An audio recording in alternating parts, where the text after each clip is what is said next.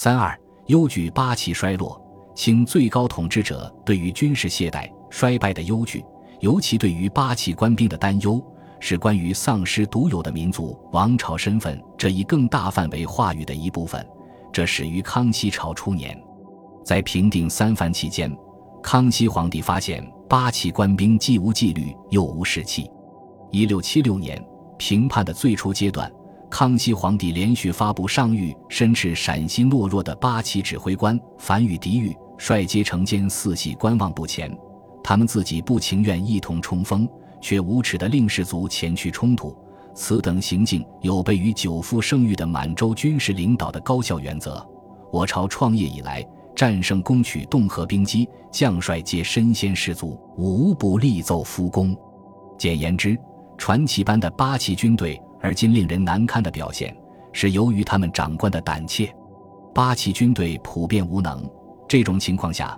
必须使用来自陕西的汉人占优势的露营兵，这玷污了八旗军事无敌的神话，也削弱了满洲人对于中国内地的权威。陕西两位最高品级的文职官员表现平平，同样只能是加速业已脆弱的局势。督抚等亦多坐失时机。故致劳师溃响，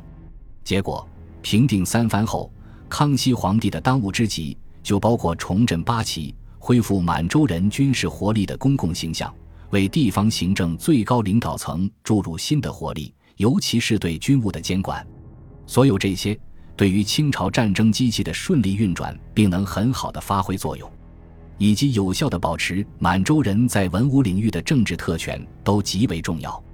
康熙皇帝。如同他的先人一样，将军际涣散归因于民族的同化和独特身份的丧失，勉力图之转化为由满洲八旗将便亲自监督的军事操练。这些与狩猎一道，被视作保证武备的主要手段。康熙皇帝将每年皇帝狩猎制度化，从一六八零年代开始经常出巡，也是他努力在京城及地方八旗恢复一些满洲旧制的内在组成部分。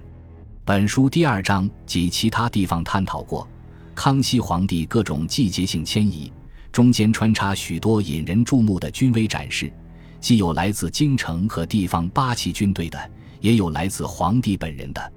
遗憾的是，考虑到篇幅，这里不可能对康熙时期做更多的分析。康熙皇帝的继承人雍正皇帝同样注意到，有必要提升八旗的武备和政治意识。令雍正皇帝愕然的是，他在一七二零年代采取的各种政策，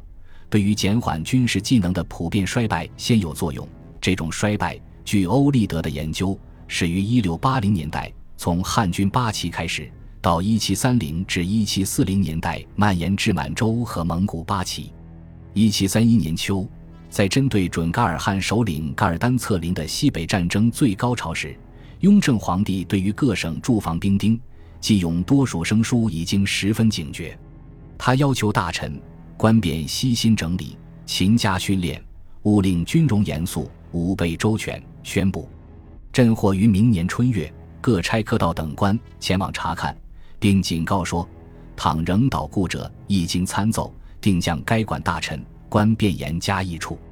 两年后的一七三三年，雍正皇帝仍没有看到改进的迹象，对此。他将武备的界定扩展至包括了普遍性的动员和后勤。年轻的乾隆皇帝从乃父美文派遣之时，勉强周章即派人而非亲身前往以整饬军队的做法中，因看到了上上下下的懈怠问题。然而，侵略军事训练并检阅军队，既不是雍正皇帝的风格，也不是他的专长。这可以解释为什么乾隆皇帝选择突出乃父对家产官僚制进行合理化的成就，特别是公开赞扬的养廉银和奏折的制度化。同样重要的是，雍正皇帝重建八旗财务和人口编审。然而，等到乾隆皇帝以自己的风格执政，他认为仅这些官僚惯常伎俩和制度的改革。不足以解决日益增长的备战和民族王朝集体荣誉感问题。一七五七年第二次南巡途中，乾隆皇帝亲自检阅江南的驻防八旗和露营军队，并问道：“解武宁当时据闻，考虑到特殊的情景，他质询言辞之急切是毋庸置疑的。皇帝巡幸的做法，部分是乾隆皇帝明显倾向于亲自解决军纪和秩序等诸多问题的直接产物。